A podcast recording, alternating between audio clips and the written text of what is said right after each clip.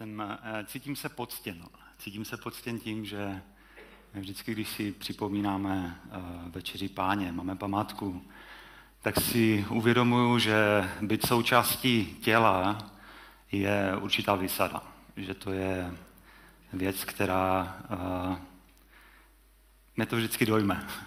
Nechci být nějak patetický, ale je skvělé být součástí těla. A nejenom, když lidé přemýšlejí o, o církvi a o Bohu, tak často ta myšlenka je jakoby směrem nahoru.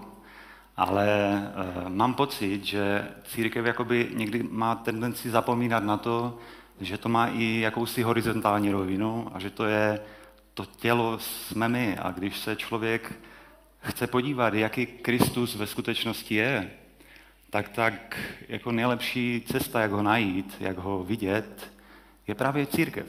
On řekl, eh, pan Ježíš, že eh, církev je jeho tělem.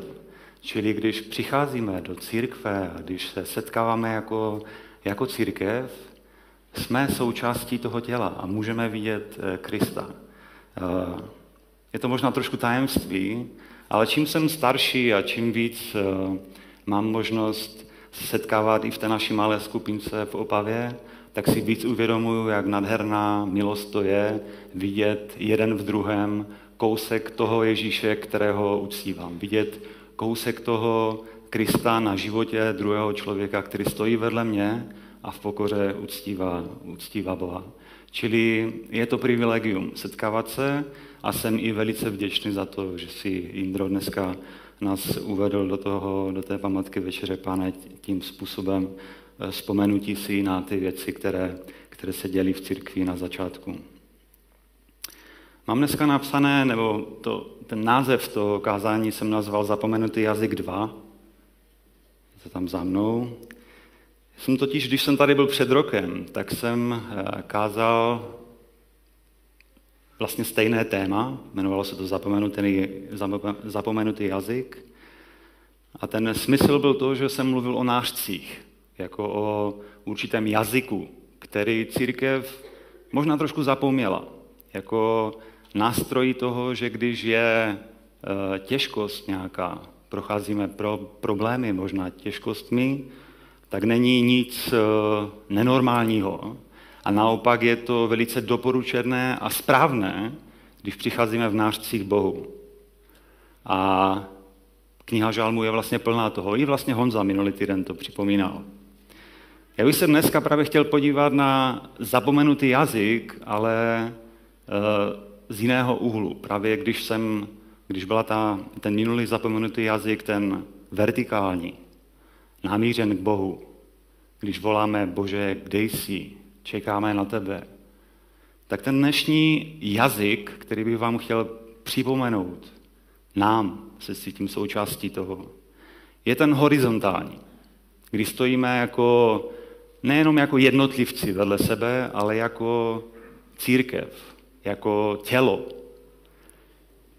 A mám dva texty, které jsou eh, z listu Apoštola Pavla, jeden je z Galackým, z 6. kapitoly, a tím bych chtěl začít. A chtěl bych, abychom se nad těmi krátkými verši hned ze začátku nějakým způsobem zamysleli.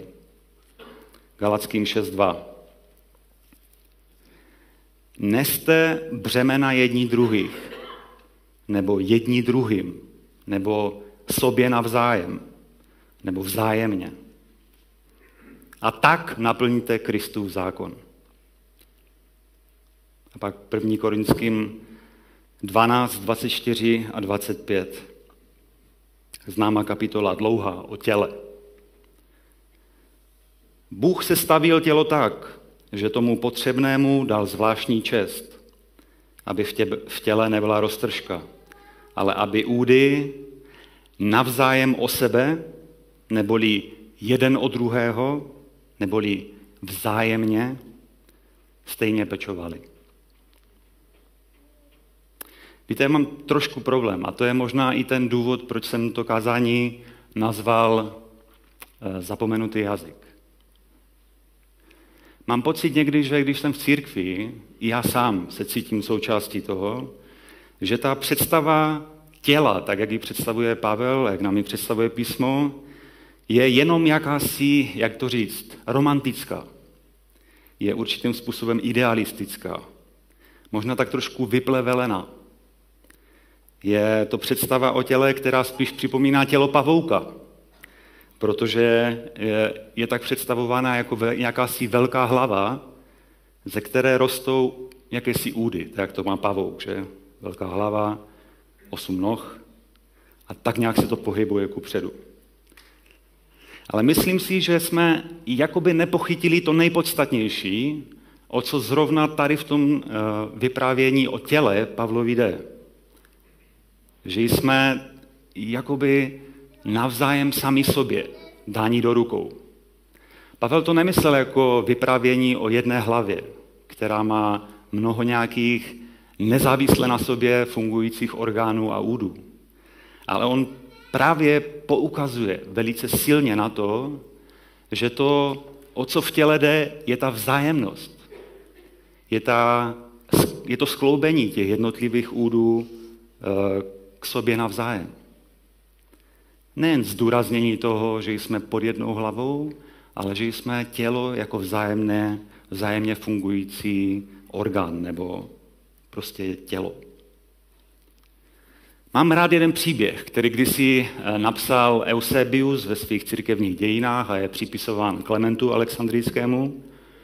A je, je to vyprávění vlastně o apoštolu Janovi, který se údajně, a podle Eusebia to je pravdivé líčení toho, co se stalo, takže Jan, apoštol, evangelista, jak ho známe eh, z písma, ten, který napsal čtvrté evangelium, tak se vrátil z, otvo, z, z ostrovu Patmos, na kterém byl vyhoštěn za eh, císaře. Vrátil se zpátky na pevninu a obcházel sbory, ve kterých buď on sám působil, nebo je znal. A přišel do jednoho sboru a našel tam jednoho mladíka. A ten mladík byl, eh, se mu jevil jako člověk připravený pro dílo Evangelia. Tak ho chvíli eh, opatroval, když tam byl, a pak zavázal biskupa v té církvi před celým tím Kristovým tělem, tím schromážděním, tím společenstvím, aby na něho dával pozor, když odejde, když už tam nebude.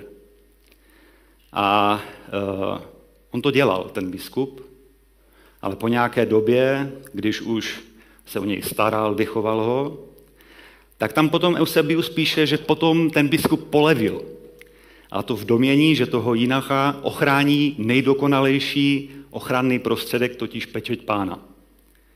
No ale co se nestalo, tak to eh, ten mladý klučina se dostal postupně do nějaké špatné společnosti a eh, postupně skončil tak, že vlastně se přidal nějaké loupežné bandě, která byla v horách a okrádávala lidi a se svojí násilností vlastně předčil všechny, kteří byli kolem něj. No a poštol Jan se potom vrátil zpátky do toho města a ptal se toho, eh, toho biskupa, tak kde je ten dar, který jsme ti stvěřili před celým tělem? A ten biskup se zarazil a říkal si, možná po mě chce peníze, nebo já nevím, něco po mě chce, co, nevím co. Ale pak poukázal na toho mladíka. Kde je ten mladík?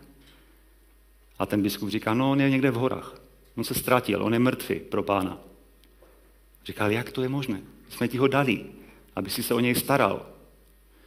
A pak údajně apoštol Jan řekl, sežeňte mi nějaké jezdce, zajedeme za ním do hor. Zajeli tam, no toho mladence tam našli a když on uviděl apoštola Jana, tak chtěl před ním utéct. Měl asi pohnuté svědomí. A ten apoštol Jan, ačkoliv byl už starší, tak se za ním rozběhl a řekl, ještě na něho křičel z dálky, že, že přišel proto, že boží milost je velká. Že ho nešel, nepřišel kárat, ale že ho chtěl přivést zpátky. No a ten mladík byl tak pohnut, že se s ním vrátil zpátky a ten příběh vlastně končil dobře. Ten příběh byl velice oblíbený eh, jakoby v ranné církvi a já jsem pohnut i jakoby tomu taky věřit, že se to opravdu stalo. Ale to, proč to říkám, je ten důvod, asi to chápete, že to, co, eh, to o co šlo apoštolu Janovi, bylo Jde o svazek v tom těle. Když máš tady tohohle bratra, starej se o něj. Je, ti, je to součást toho těla. Takže to se dělo na očích rané církve. Moje zkušenost nedávna z každodenního čtení, já mám, uh, já mám takovou určitou eh, představu nebo takovou, uh, takové mínění, že vlastně každodenní čtení je velice zdravé. Čtení písma. Nevím, jestli to máte taky tak, doufám, že jo. Podle mě je velice dobré si každý den číst. Když jsem nedávno četl, uh, přičteme teďka, jsme skončili královské, četli jsme příběhy o Davidovi a o Šalamounovi, tak se mi některé věci tam spojily a, a chtěl bych vám něco o nich říct. Víte, naše děti třeba mají rádi hodně příběh krále Šalamouna, protože e, i já jsem tak trošku pohnutím, protože mm, to byla doba, ve které se Izraeli velice dařilo. A všechno vypadalo velice hezky. Bylo to období, kdy e, ta Šalamounovo království bylo velice velké. Šalamoun měl obrovské bohatství a zdálo se, že konečně to, co bylo kdysi zaslíbeno Abrahamovi, že se najednou naplňuje eh, v Šalamounovi, že prostě to, eh, ti potomci byli Abrahamovi vlastně, eh, že ten, ti potomci se rozrostli. U Šalamouna, a vlastně když čtete první kapitolu, nebo první královskou čtvrtou kapitolu, tak se zdá, že celá ta organizace, která byla kolem krále Šalamouna, byla jako skvělé a perfektně propracované fungující tělo. Každý vlastně je tam popsaný jako určitý profesionál. Byli tam specialisté na to být kameníci, byli tam písaři, profesionální radcové, lidé, kteří se starali o obchod, o koně, o lodě, o stavbu, o nucené práce. Každý věděl, co má dělat. To bylo perfektně fungující tělo. Fantastický projekt, by si každý mohl říct. Jediným negativem toho všeho bylo, že ten projekt celý selhal. A to hrozně moc. Už vlastně za Šalamounova králování vidíme, že to byl počátek konce tady tohohle velikého království. Jednotného. Šalamoun, tak jsem si říkal, proč se to dělo? Proč se tohle to stávalo? Šalamoun určitě netrpěl nouzi na to, že by mu chybělo boží zjevení. On sám je v celém tom příběhu popsán jako někdo, kdo měl dvakrát blízké setkání s hospodinem. Měl s ním úzký, blízký rozhovor. A taky když tam je ta prozba jmenována, tak eh, Bůh na ní konkrétně reaguje, že odpovídá Šalamounovi. Šalamoun určitě nežil nějaký vyloženě samotářský život, že by byl vyloučen ze společnosti a prostě žil jako samotář. On byl obklopený lidmi a to ještě možná více než jeho otec David. Přesto se mi v písmu jeví, že jsou, eh, že určitých osobních otázkách, jako je selhání, vlastní selhání, víra, rodina, zůstával Šalamoun jakoby za zavřenými dveřmi. Nemůžu ztratit ten dojem, že když čtu Šalamouna a tady to království za doby Šalamouna, tak mi tam velice chybí postava, jako je Nátan a Gát z příběhu o králi Davidovi. Nátan se vlastně objeví v tom příběhu uh, u inaugurace Šalamouna do jeho služby jako krále a pak už zmizí jakýkoliv člověk, který by stál po boku uh, krále Šalamouna a který by měl možnost držet tak nějak ruku na pulzu a být mu blízko. Gad a Nátan, vidoucí a prorok, kteří byli po boku uh, Davida, v podstatě oni jsou určitým prvkem těla, který Pavel popisuje potom v první korinském ve 12. kapitole, které určitým způsobem je navzájem propojené, provázané. Nátan nebyl jenom prorok, který byl, byl tak nějak vzdálený toho, co se dělo s králem, ale Nátan byl blízký člověk. blízký přítel krále Davida. Znal Davidovi sny. Když David uh, měl sen, že chce postavit boží chrám, tak první člověk, pravděpodobně, kdo to byl a kdo to věděl, byl Natan. Natane, já mám strašně zvláštní sen, já bych chtěl postavit chrám boží. On znal všechny takové ty, angličané by řekli, mesy, takové ty, ten binec toho králova života. Tu nesla, ty neslavné věci, tu odvrácenou tvář Davidova života. S Batšebou. To byl prorok Nátan, který byl první u něj. Znal jeho rodinu velice dobře. Dokonce to byl prorok Nátan, který nazval syna Šalamouna jeho jménem. Naléhal na Davida s ustanovením Šalamouna jako svého následovníka. Ten vidoucí Gát, ten byl přítomen, když se dělí ty politické přehmaty Davidova života. Nejenom, že je pozoroval nějak z dálky, ale mluvil do nich. Věděl o tom, kde král David je, i když to samotný, v té době ještě nebyl, i když to samotný král Saul nevěděl, aby je varoval. Já mám za to, že církev potřebuje jakýmsi způsobem znovu objevit jazyk, kterému říkám a pro dnešek ho tak nazvu vzájemnost, provázanost. A musíme si uvědomit, že je nám dán do rukou život našich bratří a sester. Že je nám položen tobě i mě do rukou život toho, kdo sedí vedle tebe. Možná uvažuješ,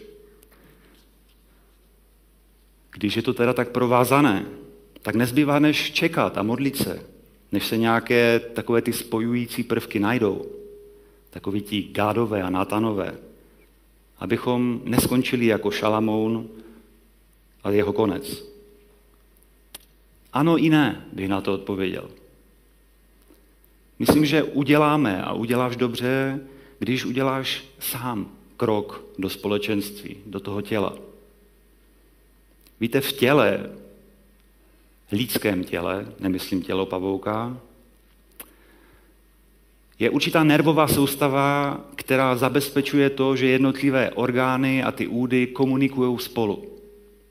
Schromažďují informace a reagují na ty impulzy, které přicházejí zvenčí.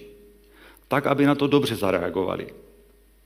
Takže v těle, použi, eh, v těle probíhá v podstatě neustálá vyměna a schromažďování informací. Napříč tělem, napříč všemi těmi údy. Předloktí například nemůže fungovat samo o sobě tak, že by o tom ramenu nevědělo. Zajímavé dokonce je, že když eh, Daniel Hillis, jeden z eh, takových předních biologů, kteří se zajímají o Eh, rakovinu a o léčení rakoviny, tak chápou rakovinu jako selhání systému v těle, který způsobuje, že z nějakého důvodu se buňky mezi sebou neumí, nejsou schopny domluvit a dokonce si navzájem lžou, což vytváří vlastně ty nádorové, eh, to nádorové oněmocnění. Neřeknou si, že se rozdělují, neřeknou si ty buňky, že umírají, aby byly nahrazeny. Víte, my jako křesťané máme učení, kterému se říká trojice, což je samozřejmě jeden z těch základních pilířů. A my se do tohohle učení a do toho, jak je nám prezentováno písmem eh, Bůh ve třech osobách, tak se k tomuhle můžeme dívat jako určitému reprezentantovi toho, jak to funguje ve společenství. Jak to funguje, když je dokonalá vzájemnost mezi bytostmi, které naprosto správně a dobře fungují vždycky spolu. Jan je tím fascinován ve svém evangeliu a on říká, pátý, pátá kapitola, 19. verš jeho evangelia. Ježíš odpověděl, amen pravím vám, syn nemůže sám od sebe činit nic než to, co vidí činit otce. Co činí on, to činí stejně i syn. Dokonalá harmonie. Našli bychom x podobných míst v Janovi, kde je fascinován Jan tady, tímte, tady tímto. Třeba 14. kapitola, 11. verš. Věřte mi, říká Ježíš, že já jsem v Otci a Otec ve mně. To říká. Ten vztah Ježíše a jeho Otce je něco, co by nás mělo fascinovat. Akorát, my jsme tak otupělí těmi, tím křesťanským jazykem, že si toho možná někdy ani nevšimneme. On je nám totiž dán ten vztah jako určitý příklad toho, jak funguje dokonalá harmonie mezi bytostmi, které eh, jsou dány nám jako příklad. Ježíš to dokonce říká. On říká na v 17. kapitole 11. verš stejné knihy. On se modlí. 17. kapitola samozřejmě, pokud víte, mluví o jednotě. Se Ježíš modlí za jednotu v jeho těle. On říká, Oče svatý, zachovej je ve svém jménu, který jsi mi dal, aby byli jedno, jako jsme my jedno. Ten příklad té vzájemnosti, propojenosti Ježíš ukazuje na svém vztahu k Otci. Dává nám příklad, nejenom romantickou představu, jak by to mohlo fungovat, u které si tak nějak povzdechneme a řekneme, jej to bylo krásné. To je příklad, ve kterém on nám říká, takhle to funguje. Takhle je to propojeno. Zdá se mi, že Pavel tomuhle dobře rozuměl.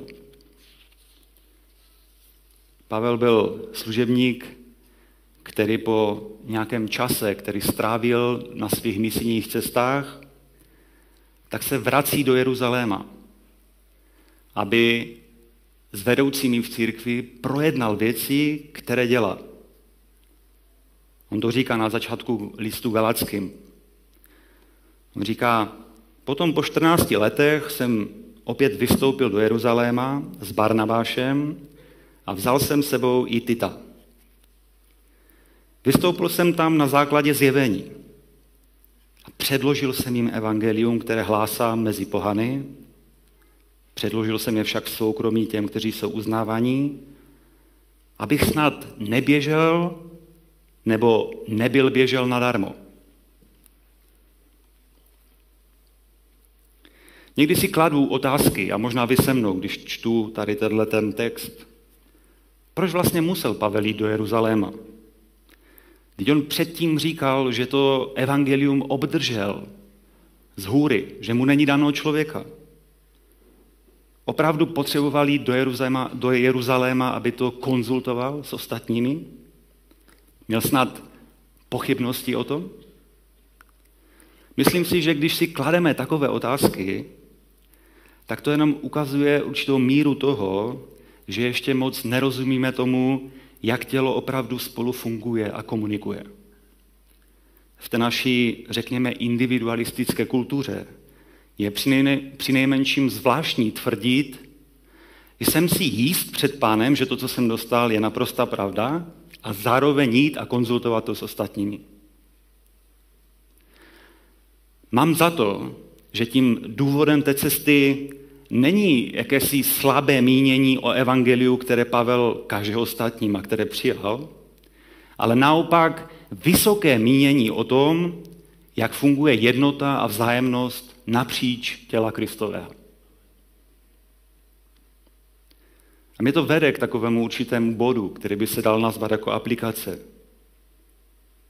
Jsi ochotený dát v šanc svou jistotu z důvodu ne toho, že máš pochybnosti o tom, jestli děláš věci správně, ale z důvodu toho, že máš vysoké mínění o tom, že jsi součástí jednoho těla? Vyjádření takové touhy, když jsi schopen komunikovat, když jsme schopni komunikovat napříč tím Kristovým dělem, je vlastně vyjádřením toho, že respektujeme a chápeme a líbí se nám to, jak funguje trojice mezi sebou. Například, co kdyby si někdy šel, a možná, že si to udělal a jenom bych tě chtěl tomu pozbudit, co kdybys šel a někdy se zeptal lidí, kteří jsou kolem tebe v církvi, co si myslíš o tom rozhodnutí, které jsem udělal, nebo co bych chtěl udělat? Zajímal by mne tvůj názor na to. Může se totiž stát, že i já sám a ty taky nevnímáme věci tak, jak je schopno ho vnímat celé tělo. Lépe. Já sám mám takovou určitou zkušenost s tím, že když jsem za někým přišel, tak jsem mu chtěl říct ohledně toho, co prožívám, co, jestli, eh, když to vidí z, z druhého pohledu, jak, jak, jak to vidí. Tak jsem občas obdržel odpověď, ale pán ti to řekne. To já ti nemůžu do toho nic říkat. Mám někdy pocit, že to je tak trošku špatně pochopení toho, že eh, jak funguje tělo dohromady. Ano, pán mi řekne, ale to neznamená, že mi k tomu nemůžeš říct nic ty. To není v důsledku mojí slabé víry v pánovu moc, ale možná mojeho vysokého mění o tom, jak Kristovo tělo navzájem funguje. A o mínění tělu, o tělu jako takovém. V tělu to prostě tak funguje občas, že když, mám, když přijdu domů a je venku mráz a já mám zmrzlé ruce, tak šáhnout pod vroucí vodu bych nepoznal na těch rukou, tak musím vzít a dát tam třeba loket. Protože ten loket není zmrzlý, není už ochablý s tím, z toho mrazu, který mě potkal venku, tak ten loket mi může říct víc o tom, jaká ta, jaká ta teplota té vody skutečně je, než ta ruka. Rozumíte ten, ten princip? Myslím si, že skvělou práci v tom udělal, uh, protože mluvíme o individualistickém přístupu eh, k, k evangeliu a ke křesťanství jako takovému. Velký krok ku předu udělal Randolph Richards se svojí knížkou Misreading the Scriptures with Individualistic Eyes, jakože špatné porozumění písmu díky individualismu. A každý, kdo má zájem o to, tak bych mu doporučoval, ale si přečte tu knížku. Mojím dalším takovým bodem uh, je konverzace. Jak jsem to řekl už i dříve, tak eh, tělo jako takové je uspůsobené tak, že navzájem pořád spolu komunikuje. Když vlastně přestává komunikovat, tak selhává ten systém. Takže se na chvilku teďka podíváme na komunikaci, na konverzaci v těle. Nevím, jakou máte zkušenost vy sami s, s komunikací, s konverzací eh, v církvi. Někdy mám trošičku rozporuplné pocity. Řekl jsem si, že si to rozdělím do určitých tří způsobů. Dva z nich využíváme hojně, myslím, způsoby komunikace. A ten jeden mi připadá tak trošku zapomenutý. A možná, že je to ten zapomenutý jazyk, o kterém bych chtěl mluvit. Takže ten první jsou takové ty určitým způsobem drobné věci, které řešíme. Angličané tomu říkají small talks, jakože ty maličké věci, které řešíme. Kupování, prodávání, navštěvování, setkávání, odcházení, přicházení, narozeniny, umrtí, dejme tomu, křty, slavnosti, ty věci každodenního života. Bych chtěl říct na úvod, já nemám nic proti tomu, když se v církvi řeší normální malé věci, které jsou běžné k tomu životu, který vedeme, který máme. Nejsem, nejsem proti tomu a naopak. Dokonce v jedné své knížce Eugene Peterson má celou kapitolu, kde dobře formuluje to, jak ty small talks, ty drobné, eh, ty drobné konverzace jsou správné. A dokonce on to nazývá službou těch malých konverzací.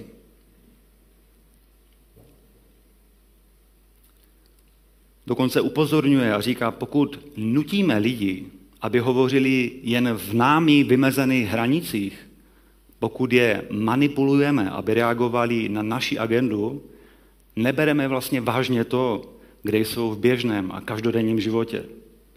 A pak dodává, že jsou porozumění toho napříč v, tom vzájem, v, těm, v těch vzájemných vztazích. Jsou porozumění, která lze přijmout pouze, když se spolu smějeme. A zase ostatní přicházejí pouze určitou nepřímou cestou. Že není nic nenormálního bavit se o normálních drobných věcech. Tento jazyk využíváme, řeknu, docela často. Zvláště, když není přítomen nějaký vedoucí nebo pastor. to je směšné, že?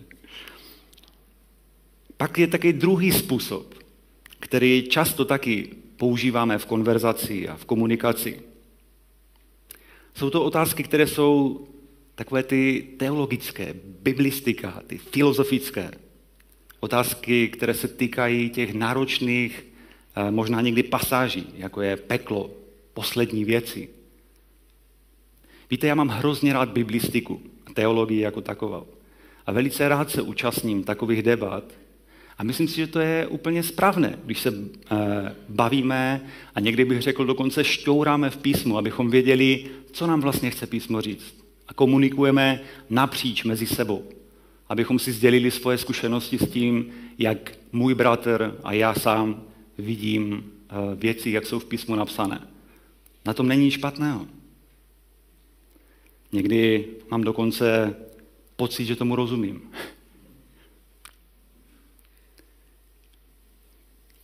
Určitou nevýhodou toho je, že, že to občas bývá až trošku abstraktní, oddělené od života, tak, jak ho, jak ho vnímám. A někdy je lepší ty věci propojit s každodenním nebo s životem, aby nebyly odtržené a abstraktní.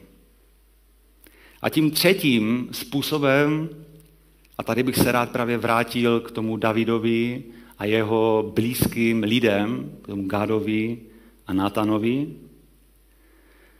který, kteří se líšili od toho sterilního života Šalamouna, který měl vedle sebe ty profesionální rádce, profesionály ve všech oblastech, kteří mu byli schopni radit, co by možná bylo dobré, co ne, ale už nebyli schopni se bavit o těch zebitých, takových těch hrubých okolnostech reálného života.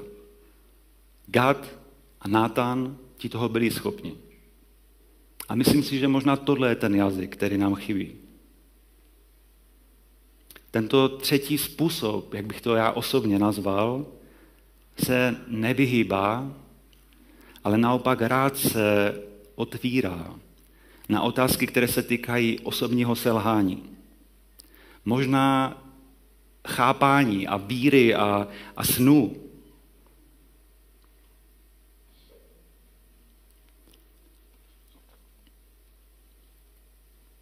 Velkým pozbuzením pro mě vždycky bylo, když jsem četl skutky 15. kapitolu, když se Pavel s Barnabášem dostanou na ten jeruzalemský sněm, aby projednali ty věci, aby si sedli, otevřeli si, uh, otevřeli si to, co se děje v církvi zrovna v tom momentě.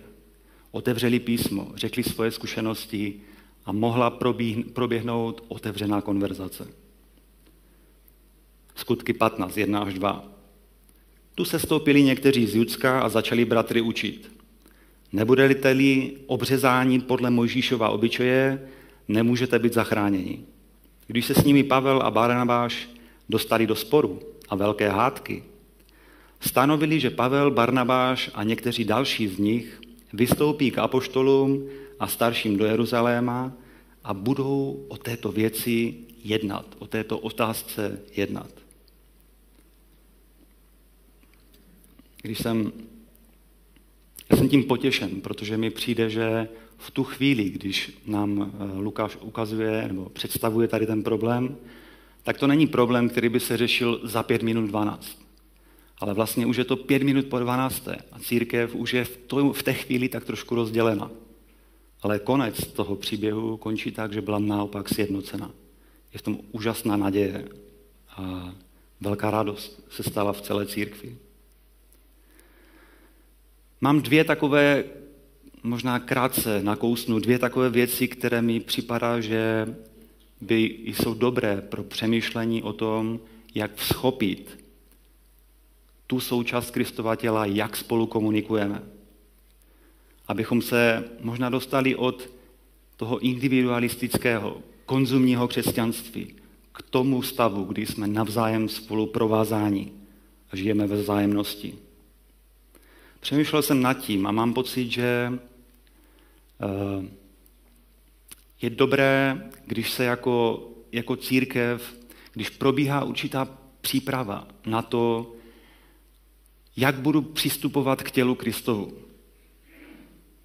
Když, budu, eh, když půjdu na schromáždění, když jdu na setkání, když je tam v tom zahrnut i ten prvek té přípravy, toho, že nejdu jenom přijímat, ale jsem ochoten přinést něco do toho schromáždění, to je ten prvek, který si myslím, že by dokázal obohatit to, aby bylo větší propojení a ta vzájemnost v církvi. Dokonce eh, v jedné knížce, kterou mám velice rád, eh, Christopher Smith, ona ta knížka se jmenuje Jak Kristovo tělo spolu mluví, tak on říká, klíč k tomu, abychom se posunuli od konzumního křesťanství ke vzájemnému zapojení, je praktikovat přípravu. A on tím myslí mnoho věcí. Přijít před začátkem bohoslužby nebo toho setkání trošičku dřív. Modlit se za to schromáždění. Sám jsem se zamýšlel nad tím, jak by vypadalo schromáždění, kdyby každý účastník mohl přijít a už předtím ten den se modlit za to, jak by mohl, eh, co by mohl přinést do toho shromáždění jako sám. Hledat usmíření, pokud je nějaká, nějaká nutnost. To jsou věci, které on říká, Christopher Smith. Číst už dopředu to, co bude, schrom, co bude součástí té bohoslužby. Možná si zapisovat to, co na té, na té bohoslužbě proběhlo a co tam bylo. Možná se snažit být přítomen. Prostě být přítomen. Být dostatečně odpočinutý, tak, abych mohl vnímat, co se děje kolem mě. Komunikace v těle je prostě komplexní záležitost. Snažit se někdy problém vyřešit velice jednoduše, tak, abychom se mohli jednoduše posunout dál, může být občas ke škodě v té konverzaci a té komunikaci navzájem v těle je dobré si uvědomit, že jde spíše o tanec, než o nějaké, uh, nějaké adresování problémů, tak, aby byly co nejrychle vyřešeny. Někdy ten tanec v sobě zahrnuje věci jako poslouchání, pozorování, modlení se, reagování na impulzy Ducha Svatého, čekání na ty impulzy a odpovídání na ně. Mám za to, že Jobovi přátelé, ti, kteří, sedě, kteří byli přítomní toho jeho trápení, vystupují v tom příběhu jako hrdinové do té doby, než otevřou své ústa. Pak to jde od deseti k pěti. Myslím si, že ten tanec té konverzace a té, té, vzájemné, té vzájemnosti v církvi v sobě prostě musí zahrnovat věci, jako je pozorování, jako je poslouchání, jako je modlení se konkrétně za toho člověka, než třeba přijdu na schromáždění. Reagování na Ducha Svatého, na jeho impulzy, čekání a potom odpovídání třeba. Na závěr bych řekl, že si uvědomuji to, že když někomu říkám o tom, že vztahy, konverzace, vzájemnost v těle je vlastně složitá věc, že je to komplexní záležitost a že to nejde vyřešit jednoduše nějakou jednoduchou, lehkou formulkou jednou, ale že je to složitá věc takže cítím určitý, určitou snahu odpovědět mi, bych raději tu jednoduchost. Že raději bych něco vyřešil rychle a prostě posunul se dále. A nebo pokud už je to takhle složité v těle, tak raději se schoval. Ale A někomu se možná ježí vlasy z toho, když mluvíme o té komplexnosti. Ale myslím si, že zapomínáme na jednu věc. Kdyby vztahy a konverzace a jazyk, který v těle používáme, byl opravdu tak jednoduchý, nikdy by nemohly vztahy napříč církví být tak hluboké, jako to nabízí ten komplexní a složitý systém těch vztahů a té komunikace. Je to právě ta komplexita, ta složitost, která je tím nástrojem, aby dala vztahům v církvi tu patřičnou hloubku. Ta složitost a komplexita je ten prostor, kde mohou ty vztahy zdravě růst. Proto bychom neměli mít z toho strach a měli bychom se radovat z toho, že máme skvělý nástroj k tomu, aby ty vztahy rostly do daleko větší hloubky. Nezapomeňme na to, že skutky 15 vlastně tu popisují tu situaci jako velice špatnou v určitou chvíli, jako nemoc, která se v tom těle začala šířit a rozdělovat tělo. Ale Lukáš není opatrný v tom, aby nám na konci toho vyprávění sdělil, že když proběhl ten tanec, kde na tom sněmu oni si sedli, pozorovali věci, jak se dějou, byli ochotní naslouchat jeden druhému, reagovat, byli otevřeni na impulzy Ducha Svatého a odpovídali si navzájem, tak ten příběh končí velice radostně. S velikou nadějí. A taky s, určitým, s, určitým, s určitou příchutí toho, že ty vztahy a ta církev byla najednou mnohem hlubší, než předtím, než se to stalo. A to je to, co bych vám chtěl říct. Dneska jsme se sešli, možná po delší době, jako Kristovo společenství. A bych vás chtěl jenom pozbudit k tomu, abychom v tom zapomenutém jazyku, té vzájemnosti, propojenosti, abychom mohli pokračovat, nezalekli se té komplexnosti, té složitosti některých možná problémů, někdy konfliktů, které se dějou, ale naopak eh, v tom tanci, v té propojenosti navzájem zkusili Eh, prostě postoupit dál, krok do toho těla udělat. To je moje zamyšlení na dnešek. Doufám, že jsem vám dal něco k přemýšlení k nedělnímu obědu. A teď bych chtěl, abychom se mohli společně modlit, abychom sklonili svoje hlavy, budeme se chvíli modlit. Pane náš, děkujeme ti za tělo. Děkujeme ti za to, že jsme součástí jednoho těla že jsi tělo stvořil tak, aby bylo navzájem propojeno.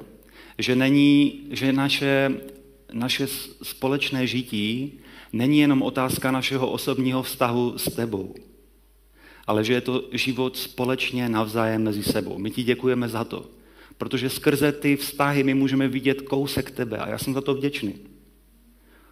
Chtěl bych tě prosit za to, aby si nám dal jako tělu, každému jednomu z nás, který jsme, dal milost udělat některé konkrétní kroky k tomu, abychom vyjádřili naše vysoké mínění o tom, jak tělo a vzájemnost v těle funguje. Prosím tě za to, aby si nám dal milost porůst v komunikaci, ve vzájemnosti, abychom hledali lepší cesty ke komunikaci. Prosím tě o to, pane náš. Amen.